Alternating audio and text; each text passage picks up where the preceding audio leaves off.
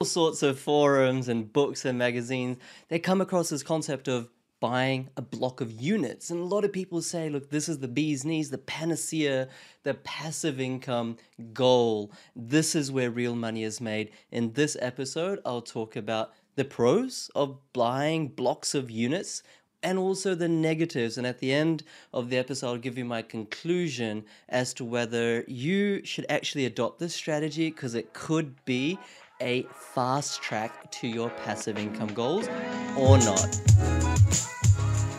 Welcome to the Aus Property Investment Mastery Podcast. My name's PK, and I help busy people build passive income by buying top 5% growth and cash flow property and build a portfolio using data without wasting months doing research, spending weekends at inspection or catching flights, or dropping ten to twenty thousand dollars on buyers agents every single time. So if you're confused, lack confidence, and just overwhelmed with all the information and marketing misinformation available online and don't know where to start, then this show is for you.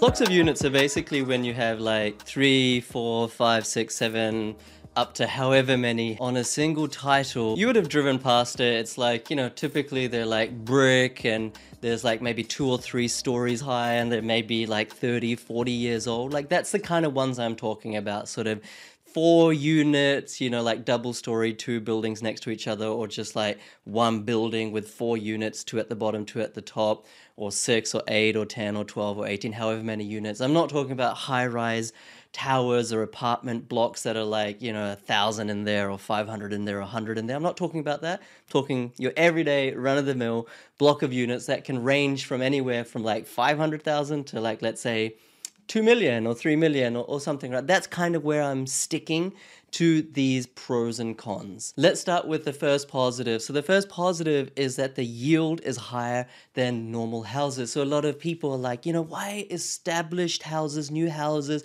why should I buy something like that? When I can just buy a unit block and get multiple streams of income and really only have one property to worry about. The yield is so much higher. And that's true, like on the face of it. And that's one of the positives. You know, whereas a average Sydney, Melbourne property will be yielding three, maybe four percent, Brisbane maybe four, four and a half, five percent other capital cities like Adelaide and Perth, maybe like five, five to six percent. Regional Australia, good houses, established houses, five to seven percent, maybe touching eight percent. You know, blocks of units can yield higher than that. In fact, the average block of unit does not yield under 6%. It's well over 6%.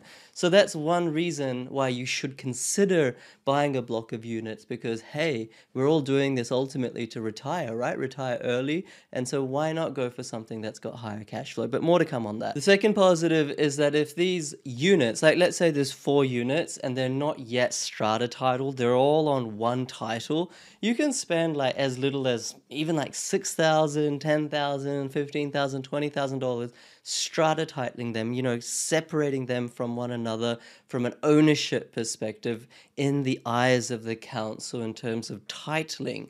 And what that means is that all of a sudden each of their values rise. So you might buy a block of units, I'm just using round numbers here, for let's say a million bucks and there's four of them. So each of them, and they're not strata title, each of them is $250,000. You spend, you know, let's call it 10, 20, maybe $30,000 on strata titling them, depending on where you're buying in Australia. And then all of a sudden, like these are real numbers, but example, but these are like, you know, very feasible. That $250,000 block or that $250,000 unit, I should say, goes up to 300 or 350, maybe even 400, depending on what the quality and where you buy is because now it has its own individual ownership. So that all of a sudden means that let, let's just say it goes up to 400, like an extreme example. Now you've got four of them at 400, that's $1.6 million. You've just made, I'm just talking gross here, you've just made $600,000 by spending what, 10, 20, $30,000 with a bunch of paperwork with council, strata titling them. Like, so that's another positive of buying unit blocks. There's an immense opportunity to, to add value immediately through really very little work. The fourth positive of unit blocks is that tenants are really easy to find. Of course, right now, 2023 is a rental crisis. I think this rental crisis will go on for many, many years. So it's it's not hard to find a tenant, regardless almost of the type of property you buy. But in even bad times, tenants are really easy to find for unit blocks because let's be honest, like it's so cheap, you know, because they're only renting that one unit. It's not like there's land for them to pay rent on and like an alfresco patio area, etc. It's just a very simple, cut and dry basically four walls. It's a it's a unit, and so rents are normally well under five hundred dollars. Now, of course, this is a generalization, and there's more expensive ones, etc. But the point is that they're cheaper than renting out a whole house. So there's always so much demand for them because it's always affordable. So that's another third positive that you know there's very little vacancy, and you can always find tenants really easily. The fourth positive is that there's less land tax for multiple streams of income. Like, let's say you were to go out and buy four houses, and for this argument, I'm just saying they're all in the same state. All of a sudden, you'd start to pay land tax. Like, let's say you've bought four houses at $400,000 each that's going to tip you over into the land tax threshold to the state that you've bought in, regardless of which state or territory in Australia. So we're paying land tax on, you know, a, you know, basically all those houses after that threshold. But with a block of units, even though you have four rentals, four units, the council is only charging you land tax if you indeed cross that threshold of land holdings on that one property. Okay, even though there's four units, it's just one property. So, you know, that means that you're getting multiple streams of income but you're basically getting a huge economies of scale from a land tax perspective. So those of you who have done unit blocks, you'll know what I mean. Like this is a very subtle point and maybe new investors won't really fully appreciate land tax, but it's really important to minimize that if you can. Those are the four positives of unit block ownership. Let's go to the negatives because there's always negatives to anything in life. All right, the first one is that you need to be very very careful around the construction type of the actual unit block? Okay, is it brick or is it fibro? Is there concrete flooring or is there timber flooring? You want the former in both instances. Unit blocks deteriorate. The type of one that I'm talking about is typically like, let's say, 10 to 40, 50, 60 years old, like that, you know, on average 30, 40 years old. And so they deteriorate. You want to have a good quality unit block because if something happens structurally, all four tenancies are impacted. Your income can dry up very quickly. If something happens, then the cost to re- improve, refurbish, renovate, or replace is much more because the house or the the dwelling has more to do on it than just a, a normal standard house because it's bigger, right? There's four units in there. It is bigger, so you need to be careful of those maintenance considerations. The second thing, and I think this is really important, I hope you're with me so far. The second negative about unit blocks is that really, even though the yield is higher than a normal freestanding dwelling, you really need 8 to 10% yield, you know, for it to really work, okay? And why do I say that? I say that because there are higher insurance and maintenance costs and rates with unit blocks. Okay, I'll get to that in a second. But those basically eat up into your gross to net yield. So if you're getting like 8%, let's say gross yield on a unit block, and let's be honest, I post these deals all the time. Let's say you get a, a normal freestanding established dwelling house, like a normal one, standard orthodox for 7% or 7.5%. It's like, why, why take all this additional risk? And I'll get to what risk means of buying a unit block for just an additional 0.5 gross yield, which will be diluted anyway with additional maintenance and additional rates and additional insurance. It doesn't quite make sense. So, you know, a lot of you are probably going to be, you know, tuning into this episode and you're like, well, PK, I hear your negatives and I hear all the future negatives that I'm going to go through in a second. And you're like, but I've made a killing from unit blocks. Well, that's true. Like, let's rewind to 2010, maybe even 2015, unit blocks were yielding almost 10%, you know, 9%, above 8%. Now they don't really yield that on average. It's very uncommon to see above 8% yielding unit blocks. And back then, from an economics perspective, like I just stated, it made sense. Now, the average yield for a unit block is under 8%. So it doesn't really make sense to go for that and with all its negatives versus a normal freestanding established dwelling. And here's the third negative of a block of units is that over four units, sometimes four units, but definitely over four units is considered commercial lending from the bank. What does that mean? They think of it as a commercial property, not a residential property.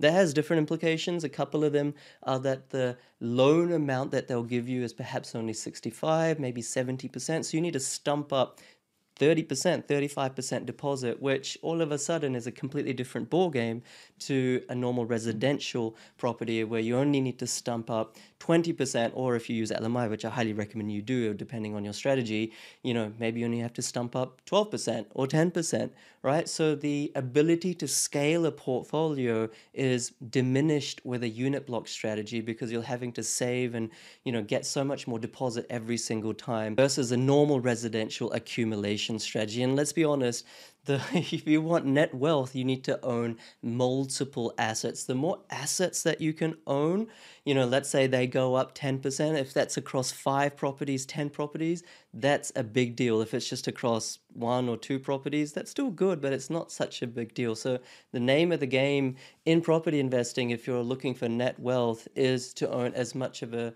portfolio value as you can. And so, lending strategy and the ability to use other people's money, the bank's money, is very important because, you know, most of us, let's say if you're on an average income, you can't come up with a 30% deposit very quickly every year. The second implication with a commercial loan, because it is four units or five units plus, is that the interest rate will be higher. So, normally, commercial loans, commercial property encounter a, a, higher interest rate, like let's say 1%, I'm just generalizing here, 1%, 1.5%, or even just 0.75%, right, that is still a higher interest rate. So it comes back to the point that I was making before, even though yields are higher in block of units, they are not high enough disproportionately to account for higher interest rates, holding costs, maintenance, insurance rates, etc. And that's exactly the fourth negative, which I did allude to before the insurance costs. Okay, so it's like not every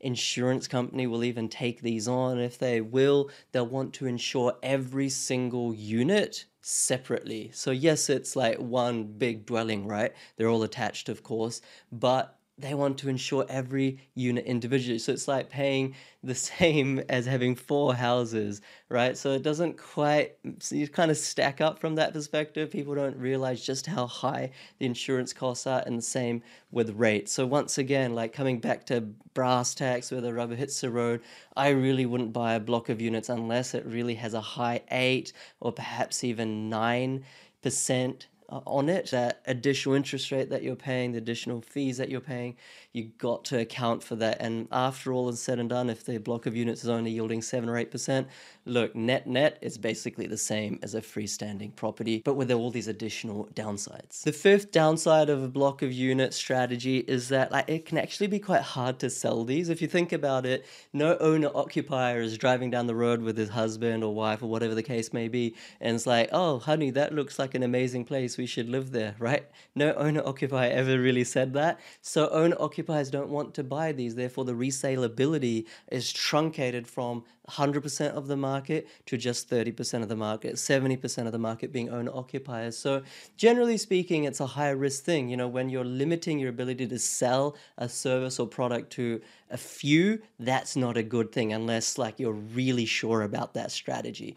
So from that perspective, you know, for the average mum and dad investor, I think it's quite high risk. And the sixth downside, look, I know in one of the positives, I was like, oh, you can make six hundred thousand dollars, you know, um, hypothetically, by just strata titling them, by filing a bit of paperwork with the council, spending ten, twenty, thirty thousand dollars, and then having the ability to strata title them and increase the value of each unit from let's say 400 to 500 or 350 to 450 whatever it is.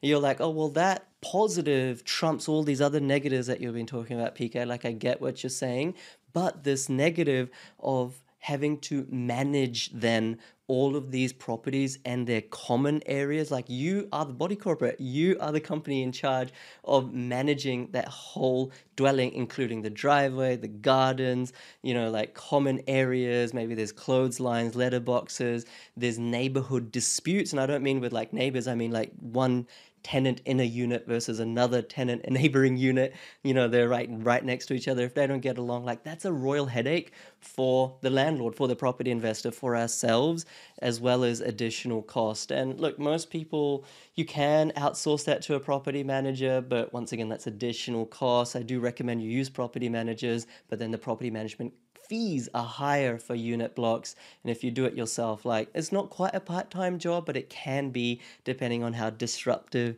the tenants are. So once again, there's additional paperwork with running a body corporate and you know just managing the relationship between those tenants and also the relationship between the tenants and each of their properties and the common area.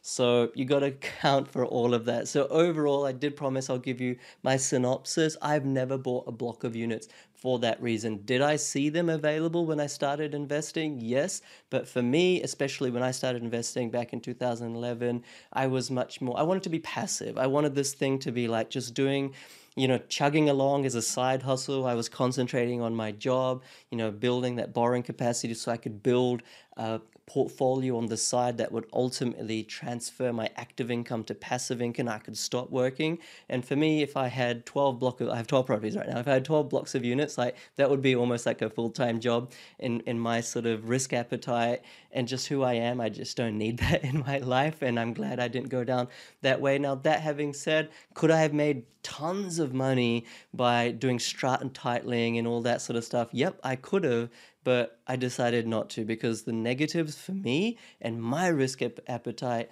outweighed the positives. And right now, fast forward, you know, 12, 13 years, the economic environment is different. The yields are almost like 3 4% less than what they were back in 2011 to 15 when blocks of units were quite attractive. So I would almost say right now it's a no brainer. 90 95% of blocks of units are just really terrible for the average investor. So hopefully that brought you value, guys. And I always want you to concentrate not on external real estate, but internal real estate, the six inches between your two ears. That is what's going to allow you to exit the rat race, not anyone else promising any magic gimmick or shiny object, including me. All right, so level up for free. You can also please join the Facebook group, more than 30,000 amazing investors, Australian Property Mastery with PK. I'm so grateful each and every day for you guys, you part of my community. Kudos to you for building what we have, and I'm so happy that it's bringing you so much value. I'll see you next time. Catch you later.